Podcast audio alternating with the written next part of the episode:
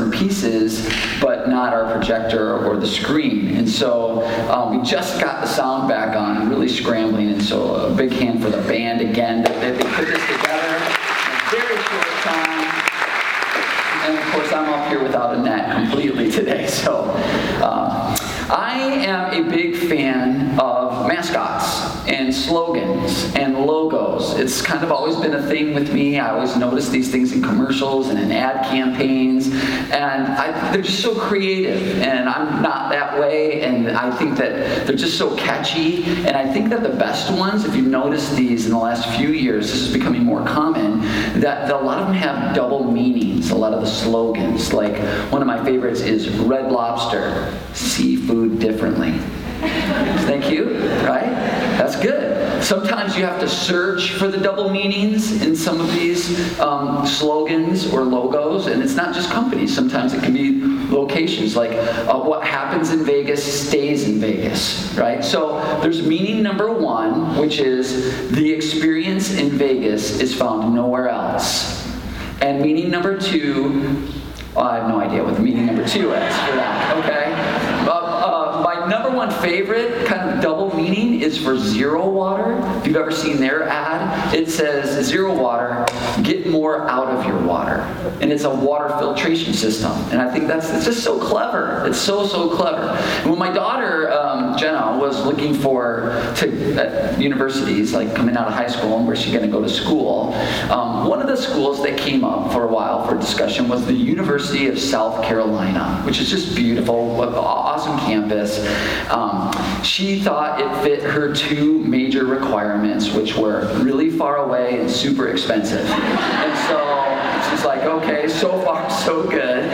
Um, I didn't really appreciate that, but they have this great slogan at the University of, of uh, South Carolina. It's forever begins here forever begins here. And I thought, no, what's the double meaning in that? Okay, I get it. that The kids are thinking forever relationships. Oh, and now I get it. The parents are thinking, and loan payments forever, right? Anyways, a slogan is a quick and catchy way to sum up your story. That's what slogans are. It's like your vision, your passion behind what makes your organization, what makes your school, what makes your company, what makes your institution that you're with, what makes you go. That's what a slogan is. And this summer, as we've been reading through John's biography of Jesus, I think there's a number of slogans that we could have come up with. But we've used one kind of in the last few weeks that goes something like this From the curious crowd into the committed community. And it seems like Jesus continues to give people the oppor- that opportunity to move from the curious crowd into the committed community. He seems to be giving people that opportunity, that invitation over and over again. But if we back up from just the book of John and kind of look at the Bible as a whole, or at least certainly the New Testament as a whole, you can make the case that the church, the committed community, kind of has a slogan too. Now, we don't hear it as much as we used to, but it goes like this Repent, believe, and be baptized. Jesus uses this, repent, believe, and be baptized. He uses this a number of times, as do his first followers. Now, each of these three ideas, repentance, belief, and baptism, could be their own series of gatherings, and we're not going to do that, obviously, this morning. We're just going to, we're not going to look at the entire slogan, but to get to where we're going, to talk about baptism this morning, I want to, we're going to real quickly look at these first two. Repentance is just, it's a word that means means, literally, it means to stop, turn around, and change direction or change your mind. In this context of the book of John, as we've been looking at the life of Jesus, it could be like become aware of what we are placing our faith in.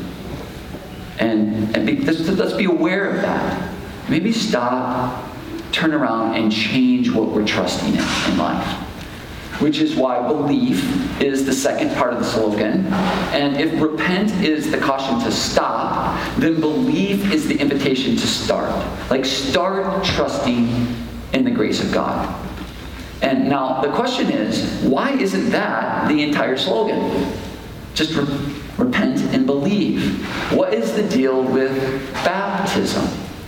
So, like repentance, baptism is kind of an old word. It's, it's an outdated word. It's a religious word. We don't use either one of these words in normal everyday language. But baptism has this added hurdle to it, even beyond repentance, in my opinion, because when we think of baptism, we think of a ceremony or a ritual. And oftentimes, baptism can take place in a situation like that. About five years ago, someone emailed me and they said, Mike, you talk about the difference between religion and real life all the time. And yet, every year, Storyline offers this ritual of baptism. I don't get it. And so I immediately responded to them, Well, that's a great question. it's a great question.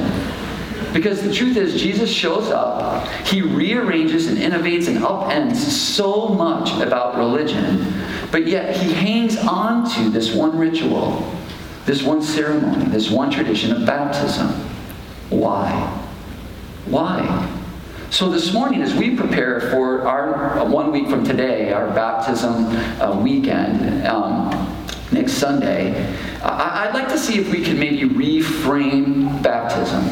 Maybe look for the double meaning in it, like all good slogans have. Beyond the ritual, what is the real life reason that it's part of God's slogan? So that's what we're going to take a look at this morning. Our son, Jimmy, who is now 25 years old and just a really big guy, and every time I talk about him being little, it's, it, it's getting harder for me to remember him at this size, but he was.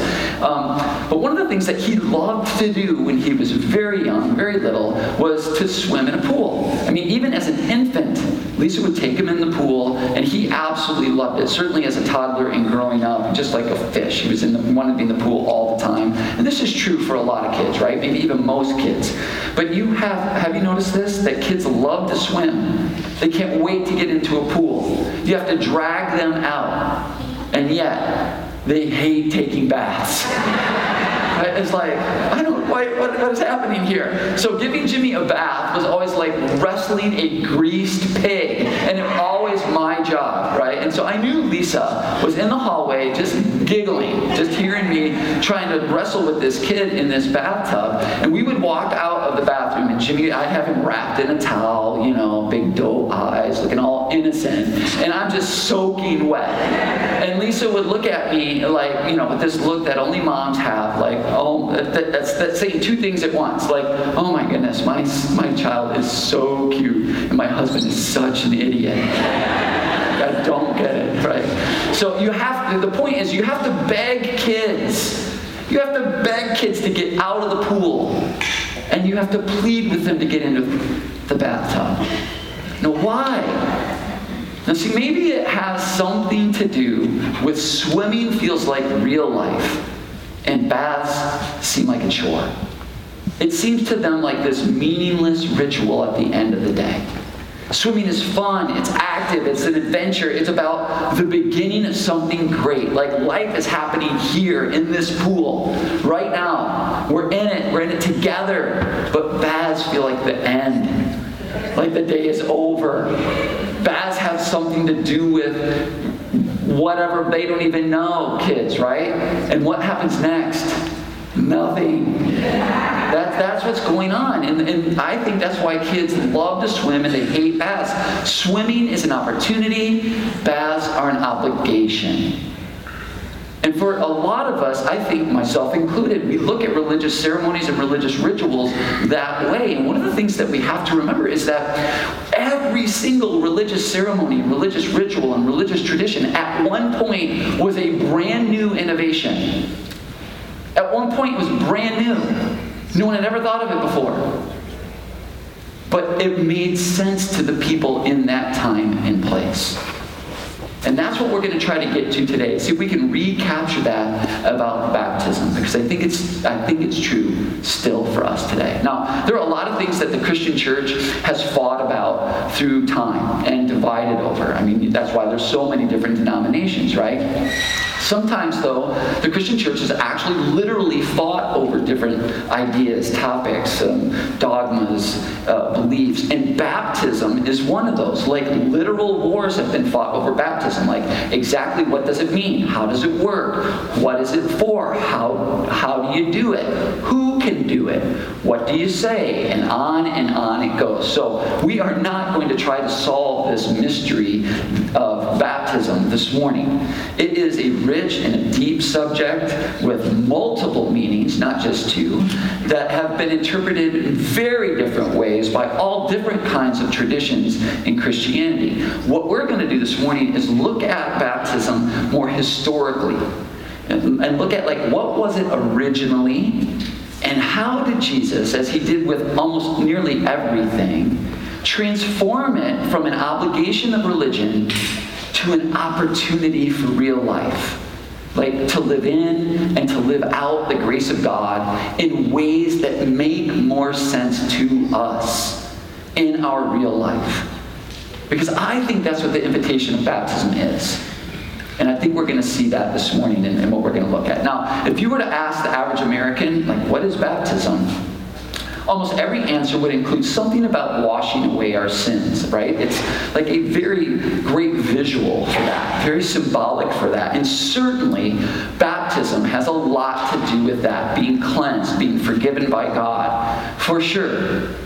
But if that is the case, if that is all that baptism is about, then I have, this, I have a question. Why in the world would Jesus need to be baptized? Because he was. And he said he had to be. Everyone knows Jesus was perfect. Everyone knows he was sinless. So, right from the beginning, we can see that there's much more to baptism going on than just washing away sin there is an encounter in John chapter 1, and we've been reading through John this summer. I skipped over it on purpose to bring it back on this Sunday. Um, and in this encounter, a man named John the Baptist. Now, John the Baptist is different from the John who's writing the book that we're reading through this summer, okay? But in this encounter, John the Baptist baptizes Jesus because Jesus insists on it. He just insists on it. Now, Matthew, in another biography of Jesus in the, in the New Testament, gives more detail to this encounter than John does in chapter 1. And so we're actually going to read from, I'm going to read from Matthew's account of Jesus' baptism, okay? Because it gives us a little bit more detail, but it's in John chapter 1 as well. So this is what the Bible says. Then Jesus went from Galilee to the Jordan River to be baptized there by John. John the Baptist didn't want to do it. This isn't proper, he said. I am the one who needs to be baptized by you. But Jesus said, Please do it, for I must do all that is right. And so then John baptized Jesus in the Jordan River.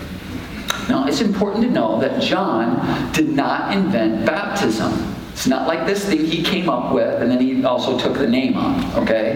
Like, I'm John the Baptist. Look at this new thing I've come up with. That's not what's happening. He was called John the Baptist because he did it in a very, very unique way in a brand new way. So today, if you were to go to Jerusalem, you can still see remnants of ancient baptismals near what was the Holy Temple of Judaism in, in Jerusalem. Now, Jews would come from all over Israel multiple times per year to worship in the temple at Jerusalem. But, I mean, they're traveling over long, hard, dusty, dirt roads. They would get to the temple, and so they would not only be literally unclean, they would be ceremonially like unclean. And so, meaning that basically, here's what that meant. Along the way, just going through your normal life, you would have almost certainly done something or touched someone, brushed up against them on the road, or even talked to the wrong person. And that right there was enough to make you unclean, like unfit, undeserving. You cannot go into God's presence. And so the Jewish priests, in an effort to make sure that everyone who approached God was good enough, like pure enough, had their act together, had cleaned themselves up, constructed and operated these ceremonial baths. They're baptismals, okay? And in effect, here's what they're doing they're washing the real life off of them. All the people you bumped into, all the people you talked to, all the dirt and the dust, and all we're, all, we're washing the real life off of you. Baptism was literally a bath. That's what it was. Now, John the Baptist was the son of a Jewish priest. So, John knew exactly what baptism was, how to do it, where to do it, and what it was for. And yet, we don't find John in Jerusalem at the temple in these baptismals. That's not what he's doing. He's about 100 miles north of Jerusalem in, in the area of ancient Israel known as Galilee just below the Sea of Galilee in the Jordan River. Now, this is not where he's supposed to be. This is not the way it's supposed to be. And people get very nervous. This is something I've noticed. People get very nervous when you don't do the things the right way in the right place. I've picked up on that little tidbit in the last 18 years here. People get freaked out. Like, this is not how it's supposed to be.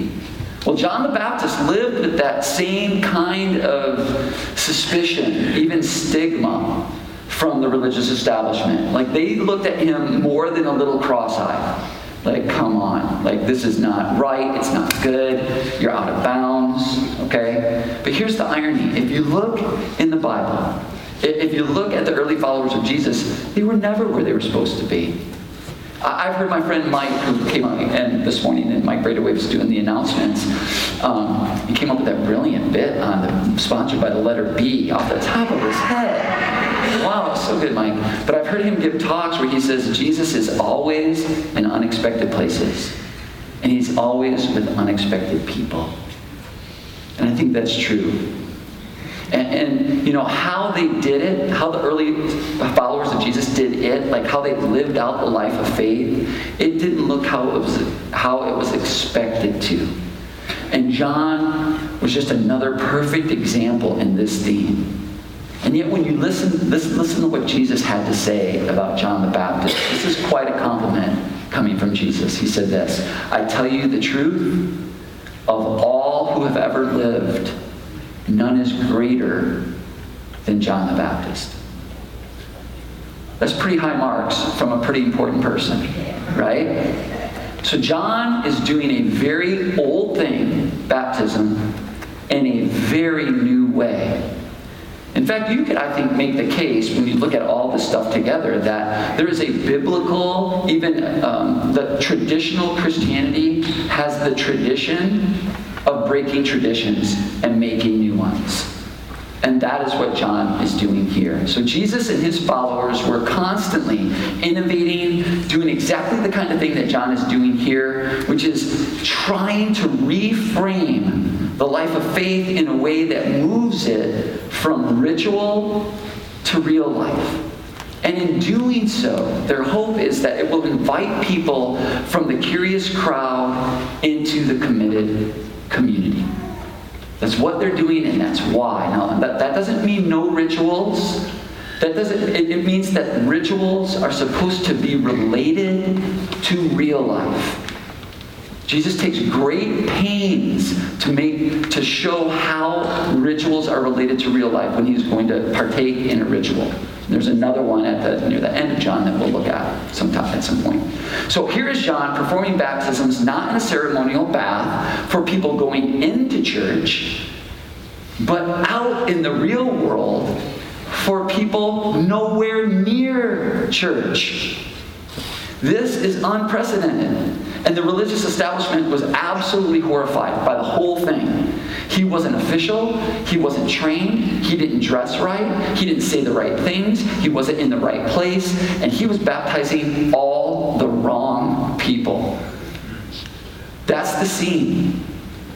People overwhelmed by real life, brokenhearted, stressed out, with big questions about what should I do with my life? What am I doing with my life? With big questions about the future.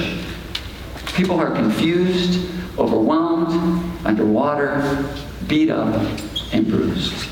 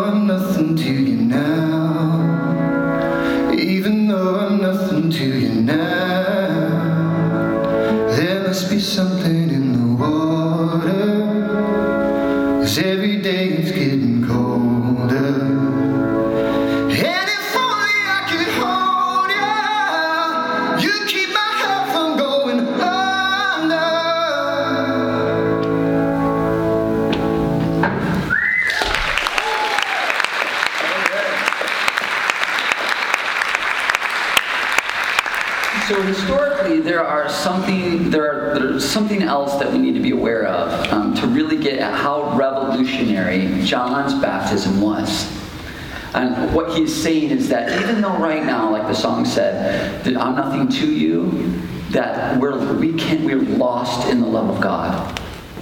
We're lost in the love of God, submerged in it, immersed in it, if we just knew it. So, uh, in the time of Jesus and John the Baptist, there were separatists, like breakaway Jewish sects. And the, they looked at the religious establishment that operated out of the temple in Jerusalem with the official, you know, uniforms and, and owned all the sacred places and holy things and all that kind of stuff. They looked at them as like sellouts. Like you're cooperating with the godless Romans and you're all about power and prestige and position. You might have the robes, you might have the temple, you might have all of the, you know, the diplomas and all that kind of stuff, but we don't want any part of it. We don't buy into it at all. Now, for most of history, we didn't know very much about these separatist groups. And then, in the middle of the last century, the Dead Sea Scrolls were discovered. And they're essentially, the Dead Sea Scrolls are basically like the private library of one of these separatist groups known as the Essenes. E S S E N E S. The Essenes. And if the mainstream religious officials were like the establishment in Jerusalem, the Essenes were essentially like the spiritual elite. Okay? They're like the AP kids. They're like the kids that just get all the right answers. Like they are really, really into this. Into this. They believe that everything that happened in Jerusalem was wrong, it was polluted, it was corrupted, and so they picked up, packed up, and they headed for the hills. They lived nowhere near like the establishment at all. And they decided to start their own like private, pure little pocket of people over there. And their point was if you really want to be on God's side, if you really want to be the elite, you have to leave real life. You have to withdraw from it. You have to separate. This is how you purify religion and yourself. Now, here's the thing archaeologists have now excavated these Essene communities. They lived up in the hills, all right? And they've discovered, it's amazing, they discovered dozens and dozens of ceremonial baptismals. They're everywhere in these Essene, old Essene villages. They were all over the place because this is what was happening. An Essene wouldn't be baptized to go to temple because they didn't go to temple. But they, the Essenes were being baptized every day. All of them. Everybody baptized every day, often more than once a day. So you do something, you do anything wrong, and you have to go get baptized. So copy your friend's homework, go get baptized, right? Extra long look at the baker's daughter, better go get baptized, right? Your wife asks you, Does this look good on me? And you answer yes, and then excuse yourself to go to a ceremonial bath. I mean, that is it. What a moral dilemma that would be, I don't have time for a bath, but oh gosh, I can't lie. What do I do?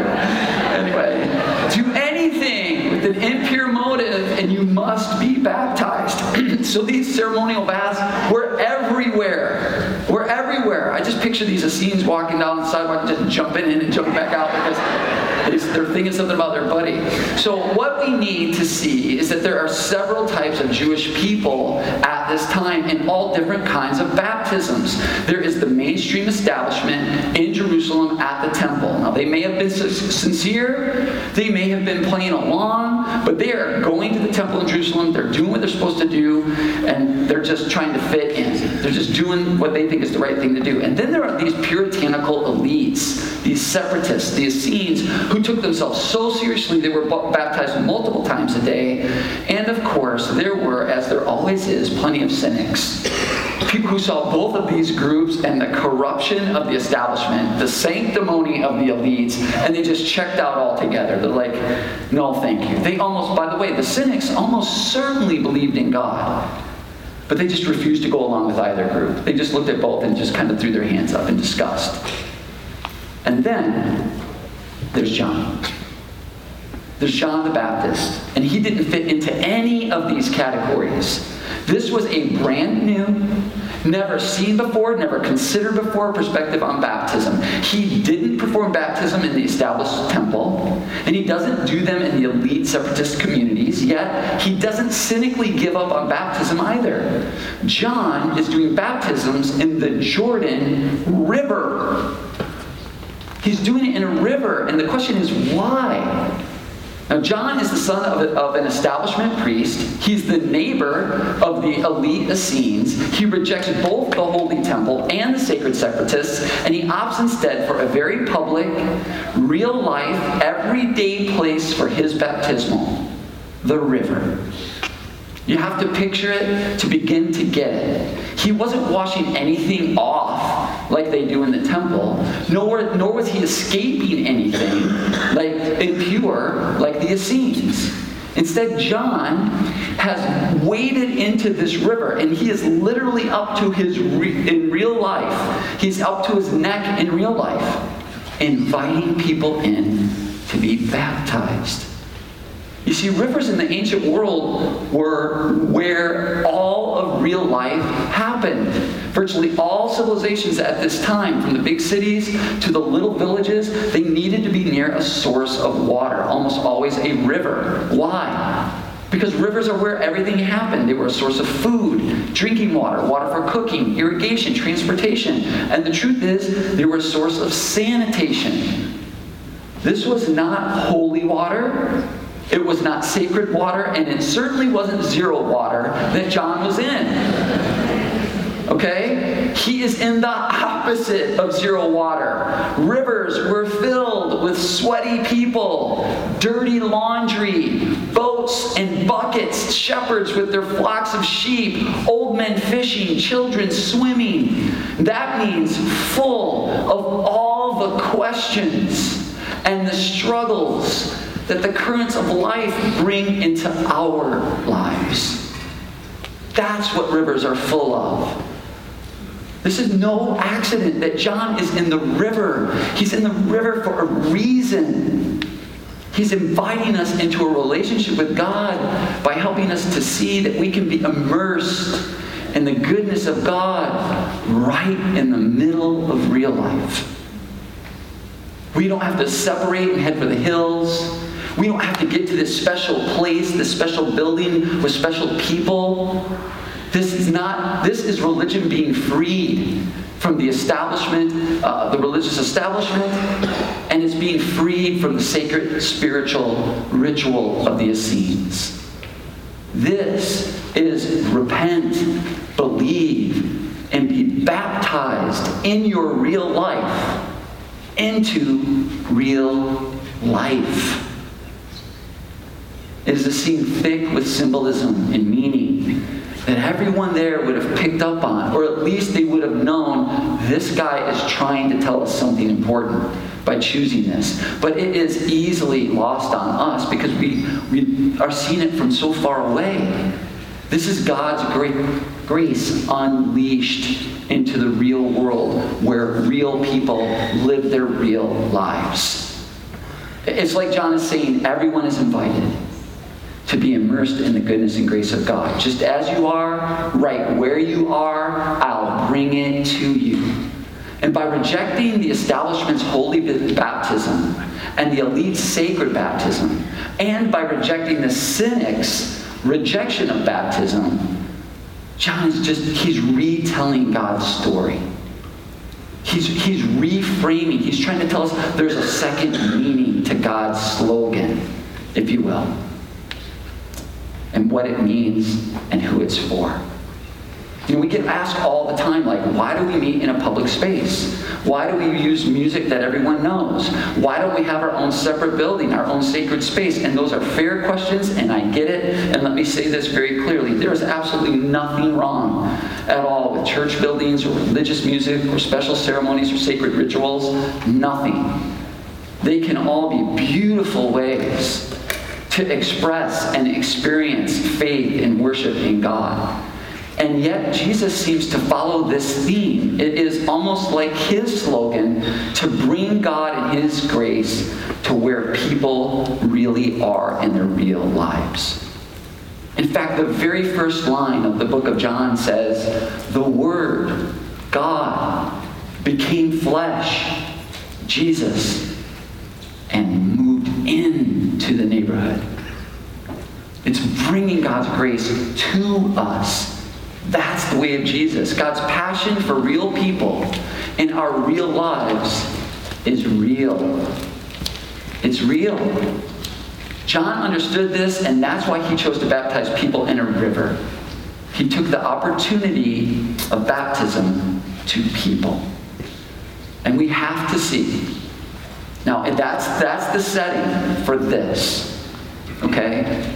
we have to see the enormous, incredible, life changing reality that in a world where Jesus could have been baptized by the establishment in the temple or by the elite in their segregated pockets of purity, he chose John's baptism. He purposely chose John's baptism. God wades into the water with the fish and the sheep and the boats and the dirty laundry and the children. And right there, right in the middle of real life, Jesus is baptized. Don't miss it. Don't miss what he's doing here. He's inviting everyone who isn't good enough for the establishment, who isn't pure enough for the elite, everyone who is thirsty, dirty, tired, sweaty, confused, broken, broken-hearted, lost, and unsure. Everybody who's lost their way or lost someone they loved, everybody who's sad, everyone who's mad. He is saying, I am in it with you, all of us who are in over our heads with a thousand questions about our real life and the ups and the downs and the tragedies that come with it. Jesus is wading into the water, not to a bath, but to swim in the goodness of grace and of the grace of God with Him. That's what this is. Jesus chose to be baptized not just for us, but with us, on purpose, for a purpose. And one of his first followers described it this way That's what baptism into the life of Jesus means. When we are lowered into the water, it is like a burial, it's like the burial of Jesus. And when we are raised back up out of the water, just as Jesus was raised from death to life through the glory of the Father, we too may have new life. What else does Jesus have to do to show us that he isn't for religion, he's for us? He isn't for some other world spirituality, he is about our real life. To be baptized is to be immersed with God in real life. And this is where forever begins.